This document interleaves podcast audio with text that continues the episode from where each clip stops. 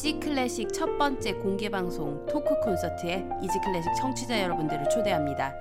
2015년 12월 11일 늦은 7시 반부터 약 1시간 정도 시간 동안 현대백화점 무역센터점 문화센터에서 약 100여 분의 관객과 함께할 예정입니다.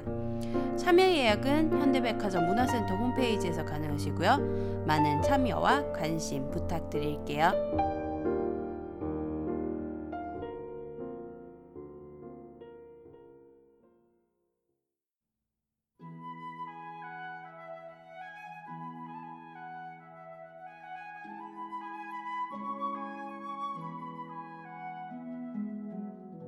2015년 을미년이 고작 한 달도 남지 않았습니다. 늘 한 해의 끝 무렵인 이맘때면 연초에 세웠던 계획들을 돌아보게 되죠. 다이어트 하겠다, 금연하겠다, 운동하겠다, 취미 생활을 하겠다 등등. 보통 연초에는 하나 이상의 목표를 세우곤 합니다. 하지만 계획대로 지킨 것은 몇이나 될까요? 하나? 둘? 아니면 하나도 없을 수도 있고요. 그렇다면 과감하고 냉정하게 생각해 보죠. 지금 당장 내가 실천할 수 있는 것은 무엇일까 하고요. 아니면 지금 당장 내게 급한 것은 무엇일까 고민해 보고요. 그리고 그 하나만 남기고 나머지는 과감하게 버리죠. 이제 기껏 한 달도 남지 않은 시간에 많은 것을 하려고 들지는 말자고요. 하나라도 제대로 선택과 집중이 필요할 것 같습니다.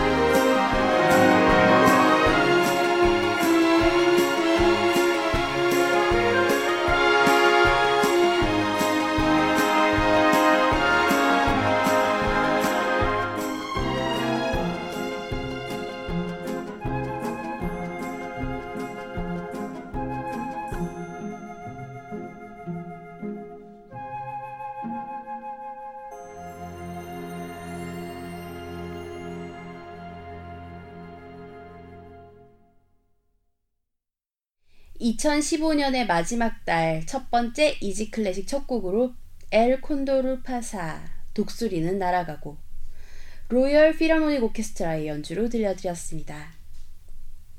어, 정말 이제 2015년이 한 달 정도 남았습니다. 음, 오늘 녹음하고 있는 2015년 12월 1일 그리고 음, 아마 업로드가 될 2015년 12월 2일 그렇죠. 한 달도 안 남았죠. 어, 오프닝을 쓰기 전에 어, 2014년도 12월 첫째 주 이지 클래식 오프닝 원고를 뒤져봤어요. 그랬더니 역시나 비슷한 얘기를 했더라고요. 음, 어, 항상 이맘때면 드는 생각인 것 같아요. 그래서 어, 이번 주도 음, 작년 이맘때와 같이 비슷한 얘기를 전하는데요. 음, 우리 이지 클래식 청취자 여러분들은 2015년 연초에 어떤 계획들 세우셨나요? 음, 저는 아마 연초에 우리 청취자 여러분들께도 공표를 했던 것 같거든요. 저는 올 한 해 2주에 한 번씩 영화를 극장에서 보자라는 계획을 세웠어요. 음, 명색이 영상 전공자라는 타이틀을 가지고 있으면서도 그동안 너무 영화를 보지 않았다라는 뭐 자기 반성 때문에 예, 그래서 나온 계획이었는데요. 음, 지난주에 영화 티켓을 정리를 했어요. 제가 티켓북을 모으거든요. 근데 음, 1월 1일, 2015년 1월 1일부터 봤던 영화들부터 시작해가지고 티켓을 쭉 꺼내서 펼쳐봤어요. 그리고 몇 편이나 봤나 하고 세어봤죠. 1년이 52주 하고 조금 더 넘거든요. 그러면은 아직 4주가 남았으니까 48주 동안 어, 그리고 2주에 한 번씩이었으니까 48 나누기 2를 하면 적어도 24편의 영화를 봐야 했어요. 근데 다 세어 보니까 어, 너무나도 뿌듯하게도 정확하게 25편의 영화를 봤더라고요. 스스로 굉장히 뿌듯해 하면서 와 자랑스러워 했던 기억이 납니다. 아마 연말까지 두세 편의 영화는 더 볼 것 같아요. 제가 기다리고 있는 뭐 스타워즈 에피소드 7도 그렇고요. 여러 가지 영화들이 기다리고 있는데 그러면은 무난히 어, 제1년 계획을 실행한 셈이 되겠네요. 물론 정말 정확하게 2주에 한 번씩 본 건 아닙니다. 뭐 바쁘다 보고 뭐 그러다 보니까 어쩌다 보면 또 한 달에 한 번 이렇게 갈 때도 있었어요. 근데 어 그렇게 가서 또 두 편, 세 편, 뭐 어떤 날은 많이 본 날은 하루에 네 편도 몰아서 보는 그런 적도 있었으니까요. 그렇긴 해도 어쨌든 영화를 많이 보자는 취지에는 네, 성공을 한 거죠. 어, 역시 거, 거창한 계획들보다는 이렇게 생활 속에서 실천할 수 있는 작은 것들을 모아서 음, 그렇게 또 큰 거를 얻을 수 있다는 생각이 들어요. 어, 그렇게 1년이 모임 또 나 자신에게 뭔가 남지 않을까요? 뭐 저같이 1년 계획 잘 실행하신 분들도 있으실 테고 또 어, 연초에 또 잘 하시다가 무너지신 분들도 있으시겠죠, 당연히. 특히 다이어트. 저는 다이어트 계획은 구체적으로 세우진 않았지만 다이어트 실패했죠. 어쨌든. 하지만 지금 이제 한 달도 안 남았잖아요. 음, 이제 선택과 집중만이 남은 것 같습니다. 지금부터라도 시작해보죠, 뭐. 뭐, 거창하게 1년의 시작, 1년의 끝. 어, 이라고 많이들 얘기하지만 사실 겨우 1분이라던가 1초의 차이로 나누는 거잖아요. 의미는 부여하기 나름이니까요. 음. 그러니 12월 초부터 다시 시작해 보는 것도 좋을 것 같아요. 늦었다고 생각했을 때가 가장 빠르다라는 말도 있으니까요. 그러니 올 한 해 세웠던 계획들 다시 한번 되돌아보고 음, 지금이라도 다시 시작하는 그런 용기 가져보셨으면 좋겠습니다.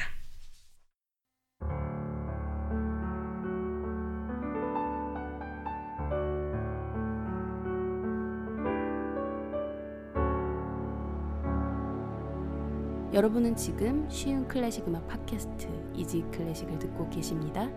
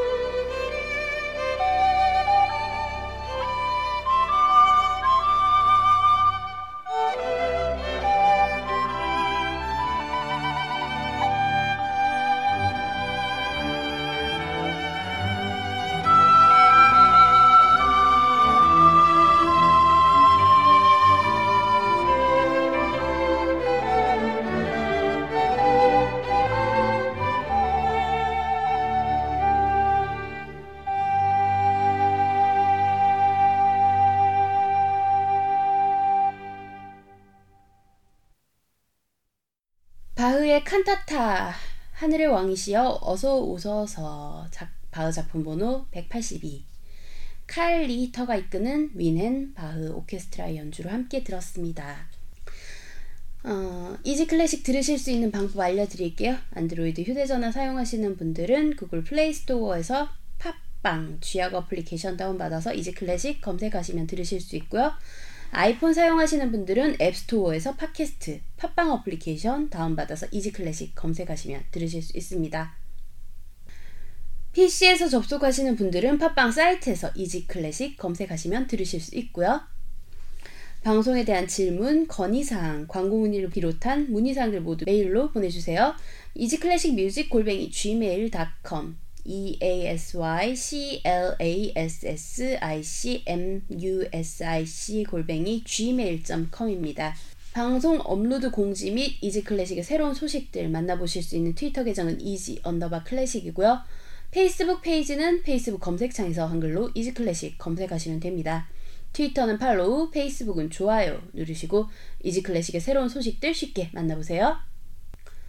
아이튠즈 팟캐스트와 쥐약 어플리케이션에서는 간단한 선곡표 바로 확인하실 수 있습니다. 팟빵 어플리케이션에서는 선곡표 지원이 되지 않아요. 그래서 선곡표 궁금해하신 청취자분들 위해 블로그에 자세한 선곡표 올려드리고 있어요. 선곡표가 궁금하신 분들은 인터넷 주소창에 easyclassicm.blogspot.kr e a s y c l a s s i c m b l o g s p u t k r 입력하시고 찾아오시면 됩니다. 많은 관심과 참여 그리고 문의 부탁드릴게요. 어, 한 가지 더 공지사항 12월 11일 금요일 저녁 7시 반부터 2호선 삼성역에 위치한 현대백화점 무역센터점 문화센터 11층이에요.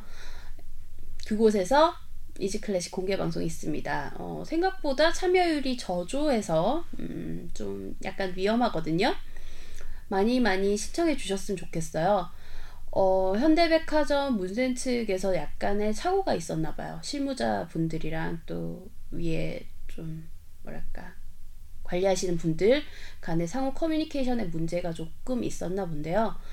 어, 문화센터 수강생 아니셔도 수강하실 수 있습니다. 그리고 홈페이지에서 아직 신청 마감되지 않았어요. 그래서 어, 자세한 사항은 제가 이지클래식 페이스북 페이지 그리고 트위터 페이지에 공지 올려놨고요. 음, 현대백화점 문화센터 홈페이지에서 무역센터점 선택하시고 어, 바로 이지클래식 검색하니까 잘 안 나오더라고요. 그래서 클래식 검색하시면 되고요. 3,000원짜리입니다. 어, 빵원짜리는 문화센터 이번 겨울학기 수강생들 우선 접수였고요. 그리고 그건 이미 마감이 됐어요. 그래서 3,000원짜리 일반 그걸로 들어오시면 되고요. 그리고 현대백화점 카드 없어도 됩니다. 일괄적으로 3,000원이라는 가격으로 네, 만나실 수 있습니다. 전화로도 신청 가능합니다. 현대문화센터 어, 무역점 대표 전화 02-539-4560 02-539-4560 이리로 전화하셔서 네, 신청 가능하십니다. 어, 그리고 전화 신청 같은 경우는 단체도 가능하다고 해요. 그러니까 뭐 친구분들이랑 같이 손잡고 오셔도 좋고요. 아니면 뭐 애인분 혹은 뭐 자녀분과 함께 오셔도 좋을 것 같습니다. 어, 많은 신청과 관심 부탁드릴게요. 이번에 잘 돼야지 또 다음에 이런 기회가 음, 좀 더 쉽게 올 수 있으니까요. 그래요. 이제 공지는 이걸로 마, 마무리하도록 할게요.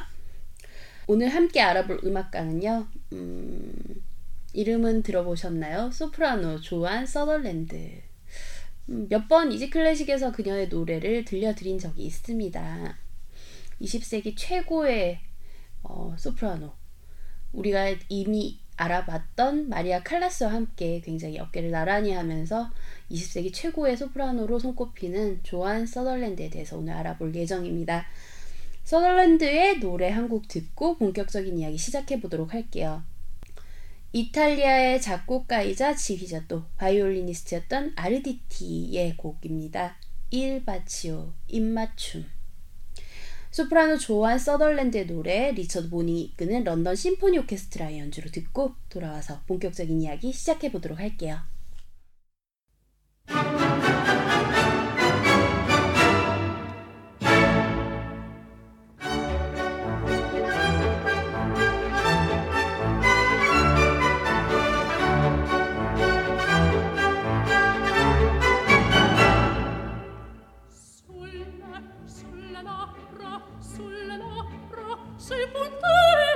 dolce un bacio ti darei, dolce un bacio ti darei.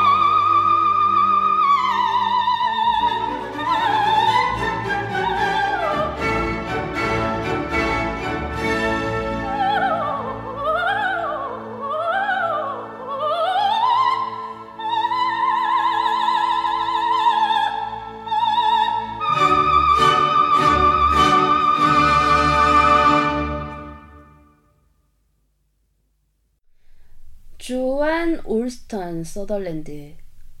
그녀는 1926년 11월 7일 오스트레일리아의 시드니 교외의 포인트 파이퍼에서 태어났습니다. 아버지는 스코틀랜드에서 호주로 건너온 재단사였고 어머니는 아마추어 메조 소프라노 가수였습니다. 아마 서덜랜드는 노래하길 좋아하고 음악을 사랑했던 어머니의 영향을 많이 받았던 것으로 보입니다. 아이 때부터 또래보다 키가 컸고 또 체중 또한 또래보다 더 나갔으며 그 시절부터 노래를 잘하고 뛰어난 가수가 될 기미가 보였기에 아주 어릴 때부터 성악을 하고 싶어 했습니다. 하지만 서덜랜드가 6살이 되던 해에 아버지가 갑작스럽게 세상을 떠났고 가정 형편이 어려워졌기 때문에 온전히 성악 공부에만 몰두할 수가 없었습니다. 그녀는 음악원을 다니지 못하고 직업학교를 다니다 졸업했고 낮에는 타자를 치는 일을 하며 밤에는 성악 레슨을 받았죠. 그리고 한때는 성악가가 되는 꿈을 포기할까 한 적도 있었습니다. 하지만 사람의 인생이라는 게 생각대로 되진 않죠. 또 계획대로 되지도 않고요. 그리고 만약 서덜랜드가 다른 일반적인 직업을 가졌다면 오늘날 우리가 서덜랜드의 이름을 알 수가 없었을 겁니다.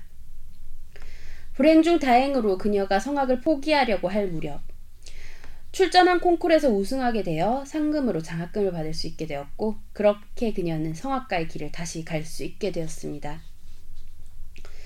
서덜랜드가 전문적인 음악 교육을 받기 시작한 것은 그녀가 18세가 되던 해부터였습니다. 성악가 부부였던 존 디킨스와 에바 디킨스가 그녀를 가르쳤는데 그때부터 서덜랜드는 음악적 성장을 거듭하게 됩니다. 그리고 그 무렵부터는 작은 오페라 무대에 서는 일도 많아졌습니다. 또 시드니 음악원의 연주회에 객원으로 출연하기도 했고요. 이때 세계적인 지휘자 겸 피아니스트, 음, 당시에는 피아노 신동쯤 되었던 리처드 보닝과 처음 만나게 되었습니다. 그리고 23세가 되던 해에는 호주에서 손꼽히는 콩쿠르였던 선 아리아 경연대회에서 우승을 거머쥐었고 모빌 퀘스트 어워드에서도 수상하면서 본격적인 성악가로서의 삶을 시작하게 됩니다.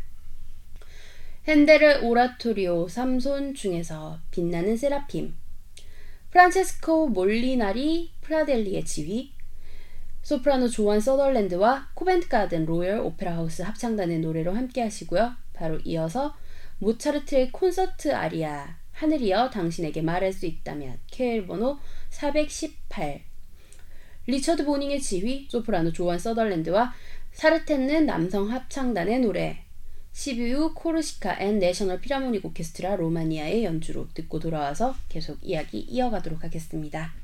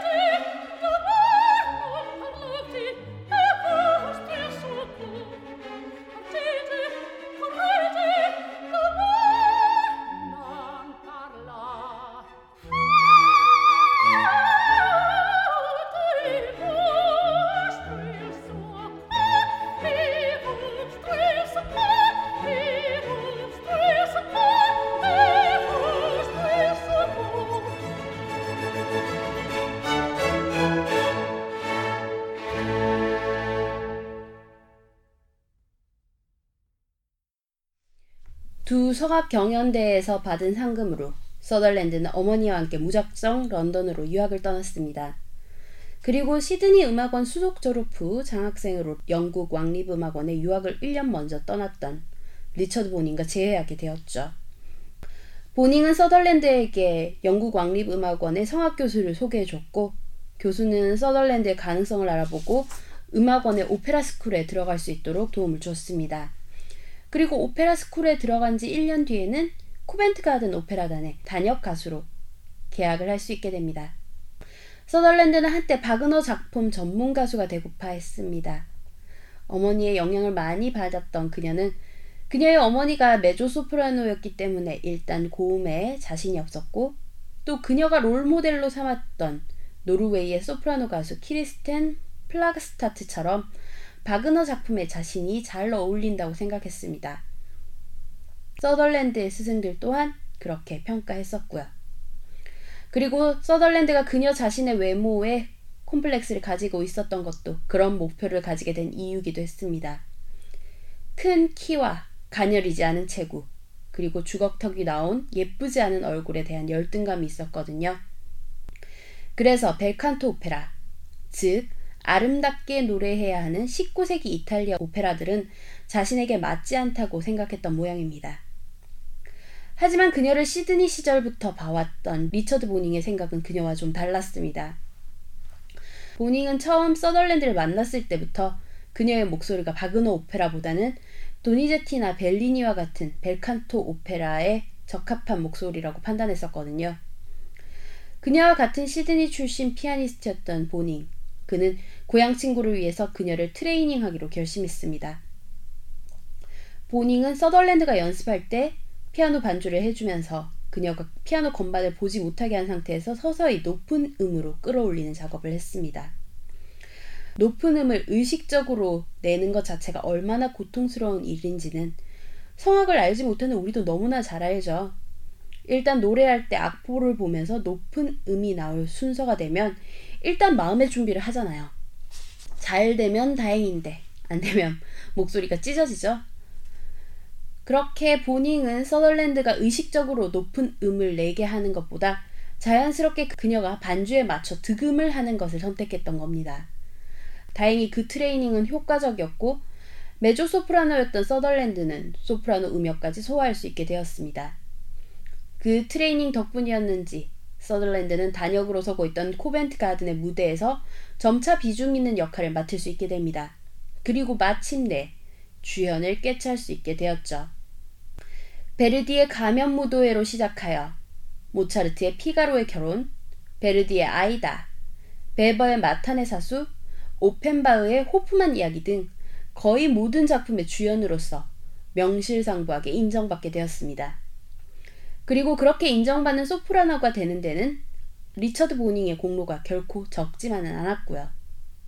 함께하는 시간이 길어지다 보니 자연스럽게 둘은 사랑에 빠졌고 1954년 27세의 서덜랜드와 23세의 보닝은 결혼에 꼬리냈습니다.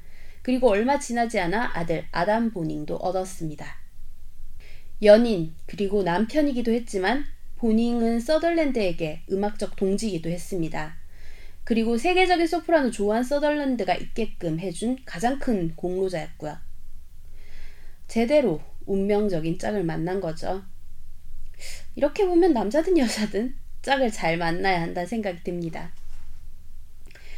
리처드 보닝과 조안 서덜랜드 그리고 뉴 필하모니아 오케스트라의 연주로 드보르작의 집시의 노래 작품 번호 55 중에서 네 번째 곡인 어머니께서 가르쳐 주신 노래 바로 이어서 리처드 보닝의 지휘 테너 플라시도 도밍고와 조안 서덜랜드의 노래 스위스 로망드 오케스트라의 연주로 오펜바흐의 호프만 이야기 중 마침내 다들 갔군 두 곡 연달아 들려드릴게요.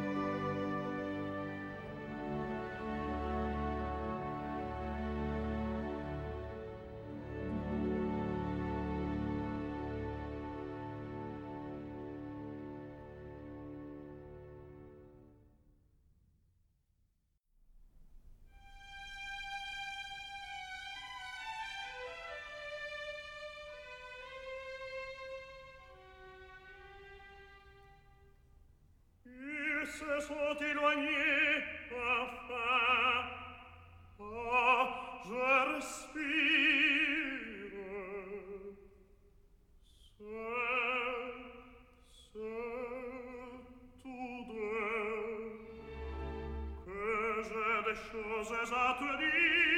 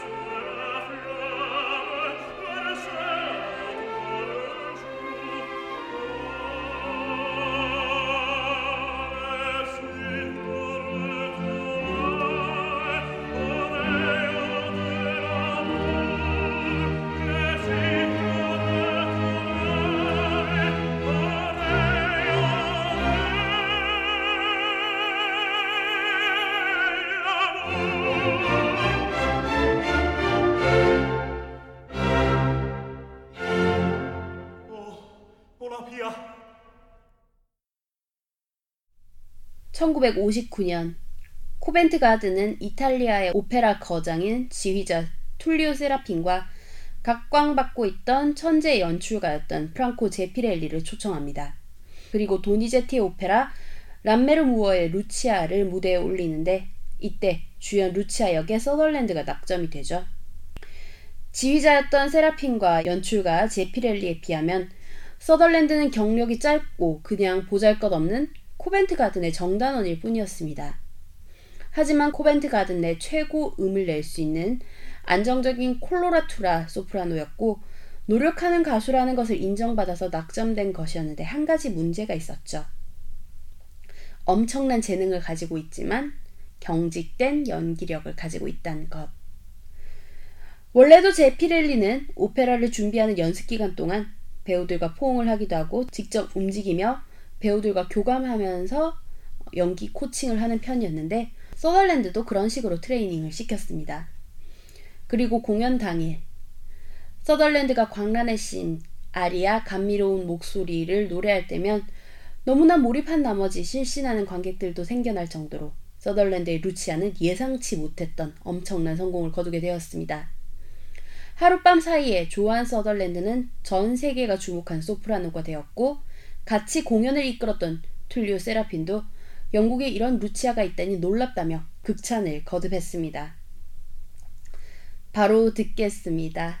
도니제티의 오페라 람메르무어의 루치아 3막 중에서 오 하느님 그리고 감미로운 목소리 리처드 보닝의 지휘 조한 서덜랜드의 노래 코벤트 가든 로열 오페라 하우스 오케스트라 연주로 들려드릴게요.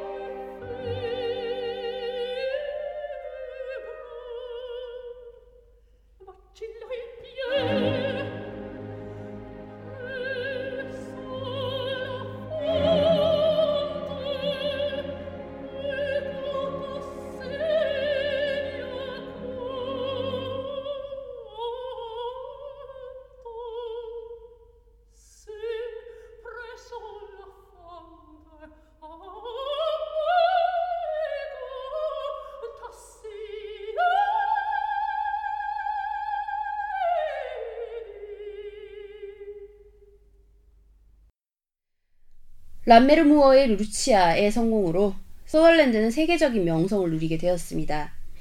다음 해였던 1960년에는 오늘날까지 사랑받고 있는 오페라의 아리아들을 모은 The Art of the Prima Donna라는 제목으로 앨범을 녹음했고 이 앨범은 2년 뒤인 1962년 그래미 어워드에서 어, Best Classic Performance Vocal Soloist 상을 수상하기도 합니다. 세계적인 프리마돈나로 발돋움한 이상 코벤트 가든에 매여 있을 이유도 없었기 때문에 이탈리아의 오페라 전당이라고 해도 과언이 아닌 라스칼라 극장과 미국의 메트로폴리탄 오페라 하우스의 무대에도 섰고요. 그 옛날 서덜랜드가 코벤트 가든의 단역을 전전하던 시절 함께 무대에 섰던 세계적인 소프라노 마리아 칼라스가 연기했던 벨리니의 오페라 노르마의 노르마 역 감히 그녀처럼 노래할 수 있을까 했던 그 역할까지도 섭렵하며 벨리니의 청교도 몽유병의 여인 도니제티의 안네볼로나 마리아 스투아르다 사랑의 묘약 연대의 딸 등 여러 작곡가들의 여러 오페라들을 소화해냈습니다. 이렇게 19세기 이탈리아 벨칸토 오페라뿐만 아니라 핸델, 모차르트, 베르디, 바그너, 브리튼 등 바로크 시대부터 고전파, 낭만파, 현대 오페라까지 모두 소화해내면서 그 누구도 따라갈 수 없는 레퍼토리를 보유하게 되었고요. 아, 물론 따지고 보면 칼라스가 가장 다양한 레퍼토리를 가지고 있죠. 물론 그녀는 메조소프라노 음역까지도 커버했었으니까요. 오페라를 좀 들은 이들 중에서는 역대 소프라노 중 칼라스가 더 낫네, 서덜랜드가 더 낫네 하면서 두 사람을 비교 대조하는 경우도 있지만 두 사람을 동일 선상에 두고 비교하는 것은 개인적으로 유보하고 싶습니다. 칼라스는 칼라스만의 색깔이 있는 것이고 서덜랜드는 서덜랜드만의 색깔이 있는 거니까요. 뭐 둘을 비교하는 거는 마치 빨강이 파랑보다 더 낫다, 파랑이 빨강보다 더 낫다 하는 것과 같다고 생각합니다. 1960년대부터 1990년에 은퇴 무대를 갖기까지 수많은 레퍼토리로 무대에 섰고 또 방대한 양의 레코딩을 남겼습니다. 특히 서덜랜드보다 9살 어린 테너 루치아노 파바로티는 1960년대부터 80년대까지 약 20년에 가까운 세월 동안 서덜랜드의 상대역으로 무대에 섰고 또 함께 녹음 작업을 하기도 했습니다. 세계적인 소프라노 조안 서덜랜드가 있게끔 만들어주었던 그녀의 남편 리처드 보닝 또한 결혼 후 벨칸토 오페라 연구에 집중하면서 뛰어난 오페라 지휘자 겸 해석자로 활동을 시작했고요. 오늘날까지 활발하게 활동하고 있습니다. 점차 나이가 들면서 서덜랜드의 곱고 아찔한 고음 그리고 그녀의 목소리 색은 점차 그 색이 바라게 됩니다. 하지만 나이를 먹고 연륜이 쌓이게 되면서 그녀의 표현력은 오히려 더 풍부해졌죠. 기교는 퇴색했지만 깊이는 더해졌달까요? 1990년까지 활발하게 활동하던 서덜랜드는 10월 시드니 오페라 하우스에서 마이어베어의 위그노 교도 그리고 12월에는 런던의 코벤트 가든 오페라 하우스에서 요한 슈트라우스 2세의 박쥐로 은퇴 무대를 가지는 은퇴했습니다. 은퇴 후 서덜랜드는 스위스의 몽트뢰에 위치한 자택에서 조용히 여생을 보냈습니다. 몇몇 공식 석상에 나타난 적도 있는데 2002년 런던의 로열 필하모닉 협회 금메달 시상식 때 그리고 몇몇 경연대 심사 때 2009년 엘리자베스 여왕 주최 오찬에 참석한 때 정도 세상의 모습을 드러낸 것은 정말 손에 꼽힐 정도로 적었습니다. 그런 아주 몇몇 번을 제외한 시간 동안은 아주 조용하게 약 20년간 은퇴 생활을 하면서 조용히 지냈다고 합니다. 정원을 가꾸기도 하고요. 가족들과 아주 행복한 시간들을 보냈나 봅니다. 2010년 10월 10일 많은 이의 사랑을 받았던 소프라노 조안 서덜랜드는 남편 리처드 보닝과 가족들이 지켜보는 가운데 83세의 나이로 사망했습니다. 놀라운 여인이라는 뜻의 La Stupenda라고 불렸던 20세기 최고의 소프라노 조안 서덜랜드에 대해서 알아봤습니다. 오늘 마지막 곡으로 마이클 윌리엄 발페 오페라 보헤미아의 소녀 중에서 I dreamt I dwelt in marble halls. 대리석 궁전에 사는 꿈을 꾸었네 준비했어요. 리처드 보닝의 지휘, 소프라노 조안 서덜랜드의 노래, 런던 심포니 오케스트라의 연주로 들려드리면서 인사드릴게요. 평안한 한주 보내세요.